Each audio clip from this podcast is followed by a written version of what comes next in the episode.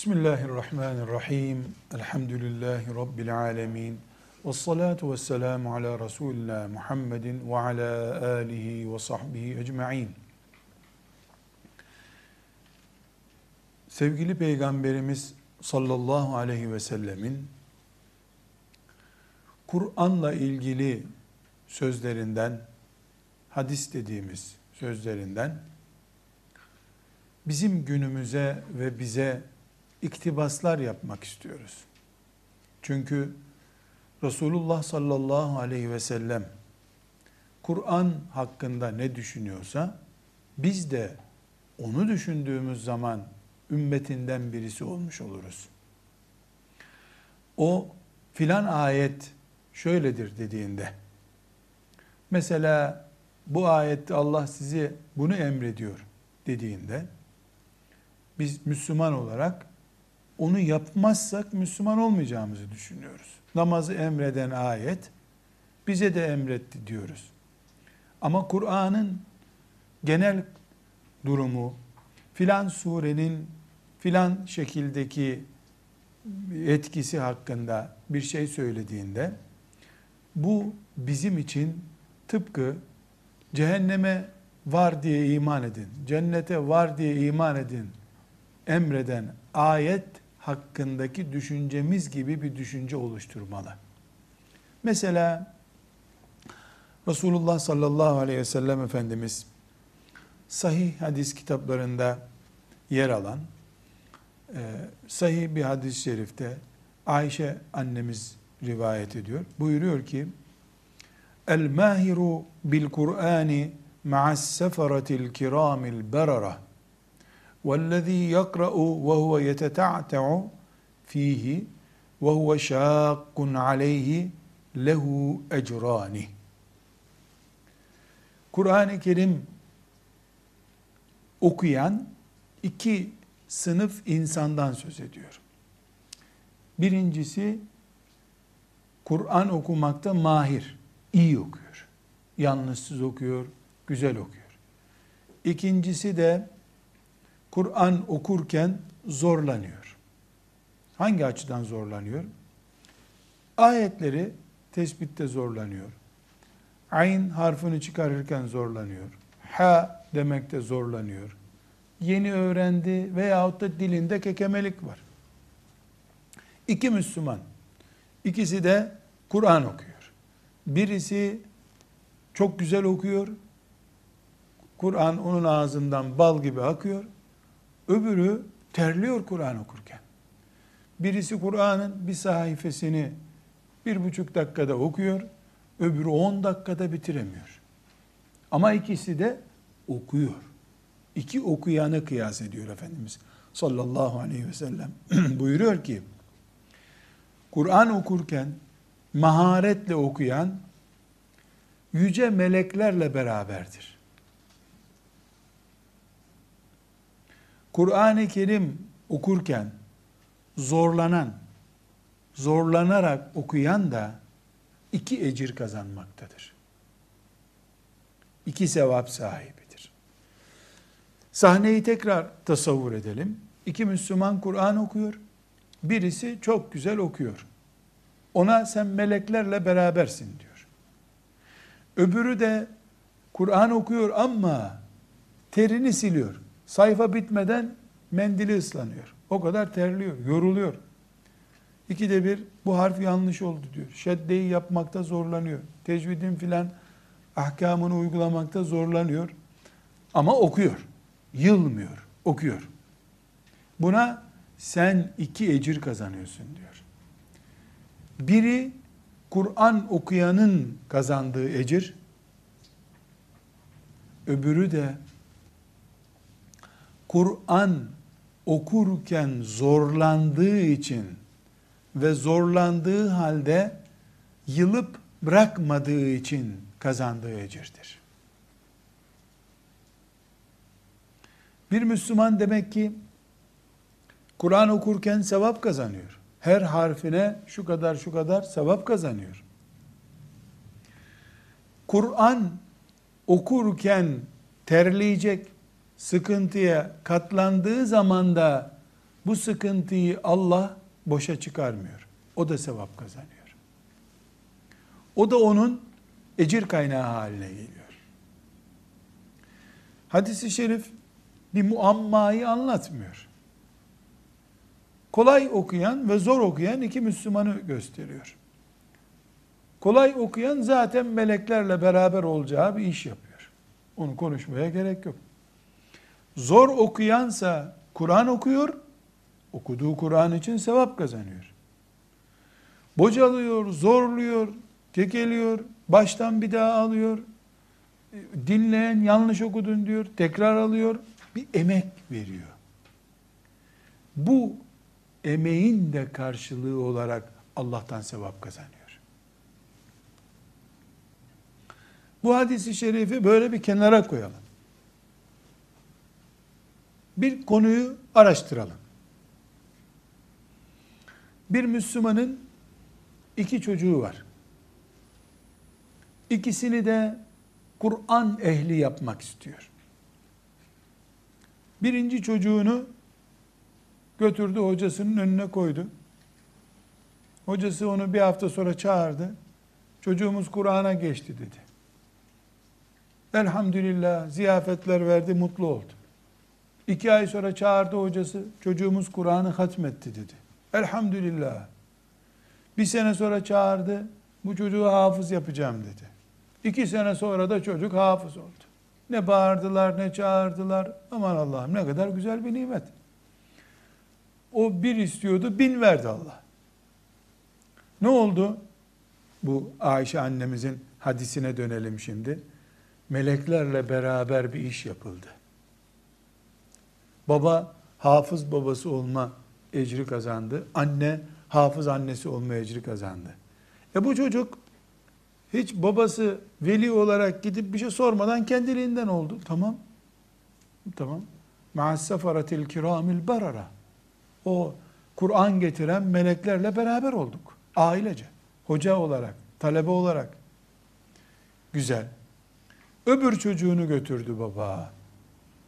Abisi ya da ablası bir haftada Kur'an'a geçmişti. Bir ayda Kur'an'ı hatmetmişti. Bir senede hafız olmuştu. Ne kadar övünmüştük mesela. Bu çocuğa geldik. Bir ay, iki ay geçti. Hala harfleri tanıyacak. Neyse bir senede Kur'an'a geçtik. Hatmet yavrum, üç sene, beş sene gitmiyor. İğne ile dağ kazıyorsun. Burada peygamberim devreye girdi. Sallallahu aleyhi ve sellem. Hocaya, o çocuğa Kur'an öğreten hocaya, o çocuğun Kur'an okuyup hatmetmesini bekleyen anneye babaya, Peygamber aleyhisselamın mesajı var. Eğer bu mesajı anlamazsa anne baba, elindeki hazineyi kaybeder. Kur'an muallimi hoca bu mesajı anlamazsa çok şey kaybeder. Çünkü Peygamber aleyhisselam ne buyurmuştu? Kolay okuyan, hemen okuyan, iyi Kur'an okuyan meleklerle beraber zaten. Yani ona puan vermeye gerek yok. O Allah'ın Kur'an'ını insanlara getiren Cebrail, Cebrail'in yardımcıları gibilere beraber. Onlarla beraber o zaten. Ama zor Kur'an okuyan için ne buyurmuştu? İki ecir demişti. Bir, Kur'an'la meşgulsün, zaten sevap kaynağı. İki, ter siliyorsun. Zorlanıyorsun. Tansiyonun yükseliyor. Beklentilerin boşa çıkıyor. Sinirleniyorsun. Ama sabrediyorsun. Bir emek bu. Bir Müslüman sıcak bir Temmuz gününde terini sildi sildi, öğleden sonra ter de akmıyor artık. Vücuttaki su bitti. Kan şekeri düşmeye başladı. Sinir sistemi arttı, tansiyonu düştü. Ama oruç bozmuyor. Neden? İşte her susayınca oruç mu bozulur düşünüyor. Öbür Müslüman evinde klimanın altında Ya ne zaman oldu bu iftar? Daha öyle olmamıştı filan diyor. Yani o kadar rahat oruç tuttu. Bu rahat oruç tutanın orucunda bir sıkıntı var mı? Yok. Oruç oruçtur. Allah kabul etsin. Öbür Müslüman inşaatta çalışıyor. Yolda çalışıyor. Güneş fırın gibi kafasından onu ısıtıyor. Akıtacak teri bile yok. Sabredip iftarı bekliyor. Bu da oruç tuttu, o da oruç tuttu. O mükemmel bir oruç sevabı aldı gitti klimanın altında. Bu Müslüman da oruç sevabını aldı ama öbür eziyetler boşa mı gitti? Hayır. Onlar ilave ikinci bir sevap olarak bu adam zor zamanda oruç tuttuğu için zor zamanın orucunu tutan adam sevabı diye ilave bir sevap daha almıştı. Bedir ashabı gibi Allah onlardan razı olsun. Ramazan günü hem cihad ettiler hem de oruç bozmadılar. Böylece muhteşem bir sevapla Allah'a kavuştular. Şimdi Kur'an okurken Müslüman normal kolay okursa sevabını vaat ediyor sallallahu aleyhi ve sellem Efendimiz. Ama öbür Müslüman da oruç tutuyor, eziyet çekiyordaki sıkıntı gibi normal okuması gereken kolaylığın üstünde bir eziyetle okuyor çocuk veya büyük. Bunun muhakkak bir karşılığı olması lazım. Çünkü çekilen eziyetler, karşılaşılan zorluklar Allah'ın defterinde boşa gitmiyor hiçbir zaman. Allah eğer kulunu eziyet çekerken görüyorsa yaptığı işin sevabını da veriyor, çektiği eziyetin sevabını da veriyor. İşte hadis-i şerif bu gerçeği açıklıyor. Müslüman Kur'an okurken, okuturken normalin üstünde sıkıntı çekiyorsa hiç üzülmesin. Neden? Çünkü bu sıkıntıları da hesap eden bir Allah'ı var onun. Celle Celaluhu. Özellikle yaşlı hallerinde Kur'an öğrenenler. Bu işi ben halledemiyorum diye düşünüyorlar ya. Bu şeytan dedikodusu. Yaşlı hallerinde torunu iki dakikada bir sayfa Kur'an okuyor. O 20 dakikadır hala aynı sayfada meşgul. Torunuyla aynı bile değil. Torunundan fazla sevap kazanıyor o. Eziyetler de sevaba dönüşüyor çünkü. Çocukları Kur'an okuturken sıkıntıyla karşılaşıyoruz. Evet. Bu sıkıntı boş mu? Hayır.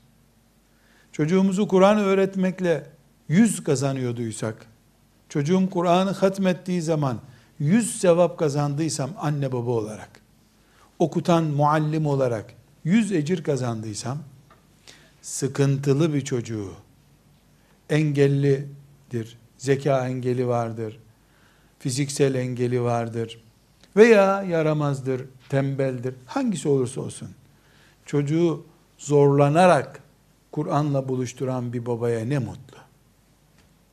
O dağları kazarak yol yapmıştır. Öbürünün de bir sevap eksikliği yok ama bunun artısı var. Çünkü bu çocuk normalde sabah kalkıp kahvaltıya bile gelmezken onu sabah kaldırıp sabrederek hocasına götürüyorum, Kur'an öğretiyorum. Ee, ne ala. Ancak, ancak bütün bunlar sabredenlerindir. İnnemâ yuvaffas sabirûne ecrahum bi gayri hisab. Sabredenlerin karşılığıdır.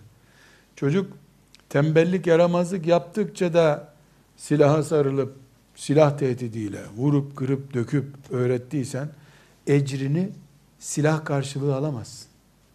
Sabredene ecir vardır.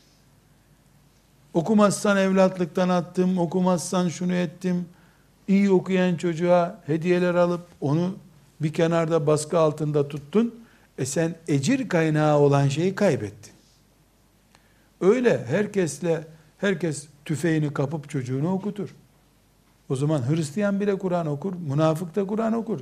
Tüfeği eline almışsın sen elbette okuyacak. Tüfekle değil, kırbaçla değil, tehditle değil, sabırla. Eyüp aleyhisselam gibi sabrederek, Nuh aleyhisselam gibi sabrederek senelerce bekledin, sonunda emeline kavuştun, eh çift ecir kazandın. Peki sabrettik senelerce, okumadı, olsun. Sabrettiğim şeyin karşılığı gene karşımda benim. Ben yapmak istediğim şeyin oluşmasa bile karşılığını alacağım Allah'tan. Mümin zaten her şeyi becererek sevap kazanmıyor ki. Niyetiyle kazanıyor. Kim bilir kıldığımız namazların bir kısmı abdestimiz olmadığını bilmediğimiz için abdestsiz kıldığımız namazlardır. Biz abdestimiz var zannediyoruz. Meğer abdestimiz yokmuş. Bu tip veya filan kabahati yaptık namazda o namazımız aslında namaz olmadı ama Allah temiz niyetle, iyi niyetle e, anlamadan yaptığımız işleri e, olmuş kabul ediyor. Kur'an da öyle. Biz tertemiz hafız olsun istedik. Olamadı. Biz emeğimizin karşılığını Allah'tan aldık. Bir sorun yok.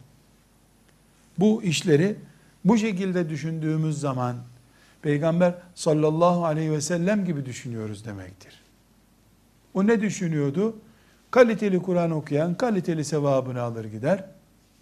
Sevabı alacak kadar çalışıp çok eziyet çeken çift sevap kazanır buyurmuştu. Tamam biz de onu yaptık elhamdülillah.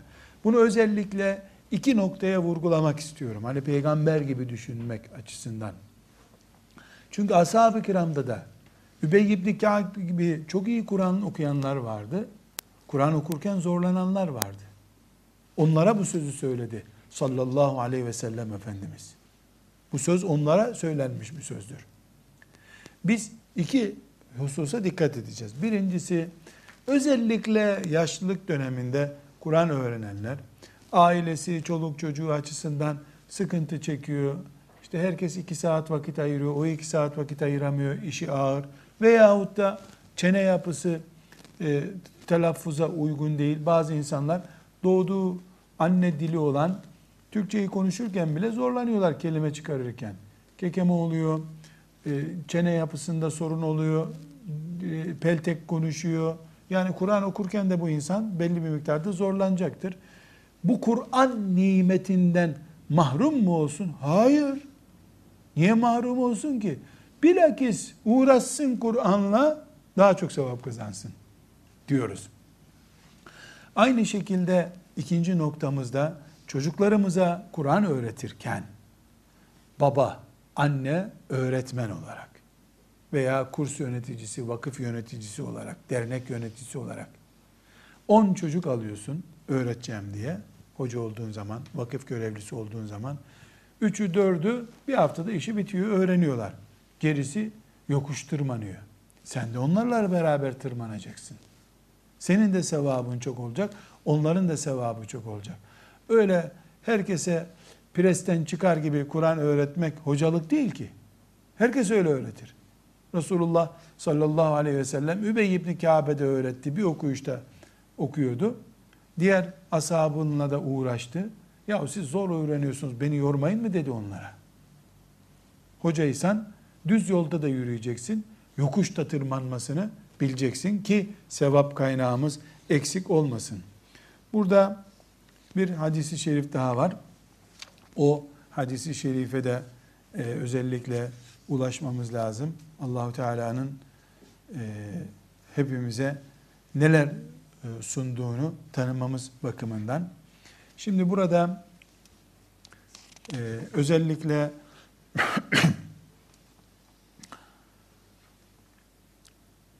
Resulullah sallallahu aleyhi ve sellem Efendimizin ashabından Sehl ibn Sa'd bir hatıra naklediyor. Bu hadisi şerifi başta Muvatta, sonra Bukhari, e, Müslim, Ebu Davud, İbn Mace gibi pek çok hadisi şerif kitabı naklediyor. Bu saydığım isimler Kur'an-ı Kerim'den sonra en muteber kaynaklarımız bizim. Yani bunlar bizim ilim kaynağımız elhamdülillah. Muvatta, İmam Malik'in kitabı, Bukhari'nin sahihi, Müslim'in sahihi, İbn Mace, Ebu Davud bunlar büyük isimler. Yani bu bahset şimdi okuyacağımız bahsi geçecek konu sıradan bir e, olay böyle tarih kitaplarında geçmiş bir olay değil. Medine'de olmuş mu, olmamış mı belli olan bir olay değil. Bizim e, Resulullah sallallahu aleyhi ve sellem Efendimizin özellikle e, huzurunda meydana gelmiş bir olay. Sehl ibn Sa'd isimli sahabi bunu görmüş. O bize naklediyor. E, en muteber kaynaklarımızda var. Bir olay ki sanki şu anda burada ceryan ediyor. Biz de böyle seyrediyoruz kadar güveneceğimiz bir olay. Kadın olarak her mümin, erkek olarak her mümin kulağını açmalı. Bu olayı dinlemeli. Sehl ibn Sa'd radıyallahu anh diyor ki bir kadın Resulullah sallallahu aleyhi ve selleme geldi. Dedi ki ya Resulallah benimle hanımın olarak evlenir misin dedi. Efendimiz sallallahu aleyhi ve sellem de böyle bir ihtiyacı olmadığını söyledi. Kadın orada durdu kaldı. Yani kadının büyük ihtimalle evlenme ihtiyacı var. Bu da görülüyor ki Peygamber aleyhisselam efendimizin huzuruna bir sürü sahabinin orada bulunduğu bir yerde gidip bir kadın ben evlenmek istiyorum. Benimle evlen ya Resulullah demesi ayıp değil demek ki. Bu olayı e, Enes İbni Malik evinde anlatmış. Enes İbni Malik'in kızı da sahabe kızı tabi terbiyesiz kadın. Gitmiş peygambere benimle evlen diyor diye ayıplamış o kadını. Enes İbni Malik dönmüş kızına demiş ki kızım o kadın senden daha ahlaklı demiş. İçindekini bak gidip açıkça Resulullah'a söyledi. Ayıplanacak biri olsaydı o Resulullah onu ayıplardı demiş. Sen bak edepsizlik sen yaptın. Resulullah'ın ayıp demediğini ayıp dedin demiş. Ne mantık? Sahabe mantığı. Şimdi Enes'in kızı yani ne biçim kadın, terbiyesiz kadın, nasıl böyle git benimle evlen der. Ama peygamber kadına ne biçim terbiyesiz konuşuyorsun demedi. Peygamberin gözünde ayıp değil, senin gözünde nasıl ayıp oluyor? Demek ki sen yanlış anlıyorsun bu dünyayı demiş. Enes'in rivayeti başka bir konu. Efendimiz sallallahu aleyhi ve sellem kadına böyle bir ihtiyacı olmadığını hissettirmiş. Yani evlenmesinin mümkün olmadığını söylemiş. Kadın orada bekliyor ama. E, gitmemiş kadıncağız. Oradaki sahabeden genç bir sahabi ya Resulallah demiş. Bu kadıncağız evlenmek istiyor. Ben de evlenememiş birisiyim. Bizi evlendir o zaman demiş. Doğal bir ortam. Görücü, mörücü yok ortada. Kadın gelmiş peygambere beni evlen benimle demiş. Kadın da e, bir doğal ihtiyacını hissettirmiş. Peygamber aleyhisselam böyle bir evlilik olmayacağını hissettirince e, genç bir sahabi ben bekarım beni evlendir ya Resulullah demiş. Ama evlendir demekle tamam al git bunu diyecek hali yok. Aleyhissalatü vesselam Efendimiz buyurmuş ki verecek mehir param bir şeyin var mı demiş. Adam hiçbir şeyim yok ya Resulullah demiş. Ya hiçbir demir yüzük bir şeyin yok mu demiş. Hiçbir şeyim yok demiş. Sıfır fakir. Zaten öyle olmasa evlenirdi. Yani verecek bir şey yok. Efendimiz sallallahu aleyhi ve sellem hiç mi bir şey bilmiyorsun sormuş. Hiç mi bir şeyin yok? Ya Resulallah bazı sureleri ezber biliyorum demiş. Yani para, pul yok ama ezber bildiği sureler var. Neler biliyorsun diye herhalde sormuş Efendimiz sallallahu aleyhi ve sellem. Filan filan sureyi biliyorum. Kadın dönüp Resulullah sallallahu aleyhi ve selleme ya Resulallah o bildiği sureleri bana öğretsin kocam olsun. Yani kadının bir mehir hakkı var. O mehir hakkı olarak Kur'an öğretsin bana diyor. Efendimiz sallallahu aleyhi ve sellem de onları bir araya getirmiş. Bu bildiğin sureleri bu kadına öğretmen karşılığında seninle bunun nikahını kıydım buyurmuş. Sallallahu aleyhi ve sellem. Şimdi burada hepimizin özellikle bu zamanın Müslümanının duyması gereken bir mesaj var. Bu mesaj İşte sahabe çok fakirmiş filan bu mesaj değil bu. Bir Müslüman varlık olarak ezber bildiği sureleri sayıyor. Daire, araba, apartman değil. Kur'an'dan filan sureleri ezber biliyorum diyor. Servet kabul ediyor bunu. Bir kadın kocasının ona Kur'an öğretmesini, sure ezberletmesini mehir sayıyor. Erkeğin de kadının da Kur'an'ı hangi gözle gördüğünün belgesi bu. Erkek de kadın da Kur'an'ını ortaya koyacağı güç olarak kabul ediyor. İşte iman bu. Kur'an'a iman bu. Ve Resulullah sallallahu aleyhi ve sellem göklerden vahiy alan peygamber bu işlemi resmiyete sokuyor. Bildiğin sureler karşılığında bunun kocasısın diyor. Ben şimdi oturup hafızların bu değere sahip olup olmadıklarını toplumumuzda sormayacağım. Soramayacağım maalesef. Fakat burada bir irdeleme de yapmam lazım. Çünkü hepimiz kıyamet günü mahşer yerinde buluşacağız. Bildiği şeyi söylemeyene ateşten gem vurulacak bir yere gideceğiz biz. Bildiğim şeyi söylemem lazım. Hafızlar değerli olsun, kızlarımızı ona verelim filan demiyorum. Zaten anlaşılıyor bu söz. Ama bir delikanlı hafız olduğu için, İmam Hatip mezun olduğu için, kayınpederi hiç soruşturma yapmadan, düğün masrafı yaptırmadan ona kızını verdi de, o hafız olduğu halde, Kur'an'la meşgul olan birisi olduğu halde, zulmettiyse, bu hesap ne olur kıyamet günü? Çünkü buradaki kefaleti konuştuk ya biz. Kur'an'ı kapara olarak kızın önüne koydu. Hepsini de değil üstelik birkaç suresini kapara olarak koydu. Eğer Resulullah'ın şahidi olduğu aleyhissalatü vesselam bu işlemde sahtekarlık olsaydı ne olurdu kıyamet günü? Veya bir kız Kur'an kursunda şu kadar sene kalmıştır. Kur'an ehlidir diye. Güzelliğine, burnuna, gözüne, kulağına bakmadan tamam bu kızı aldık gelin diye evine getiren daha sonra da zalim biriyle sadece Kur'an'ı maske olarak kullanmış biriyle karşılaştıklarını gördüklerinde Ya Rab, Ya Rab diyen bir erkeğin ahını ne edecek o kız kıyamet günü? Bunlar düşünülmesi gereken şeyler.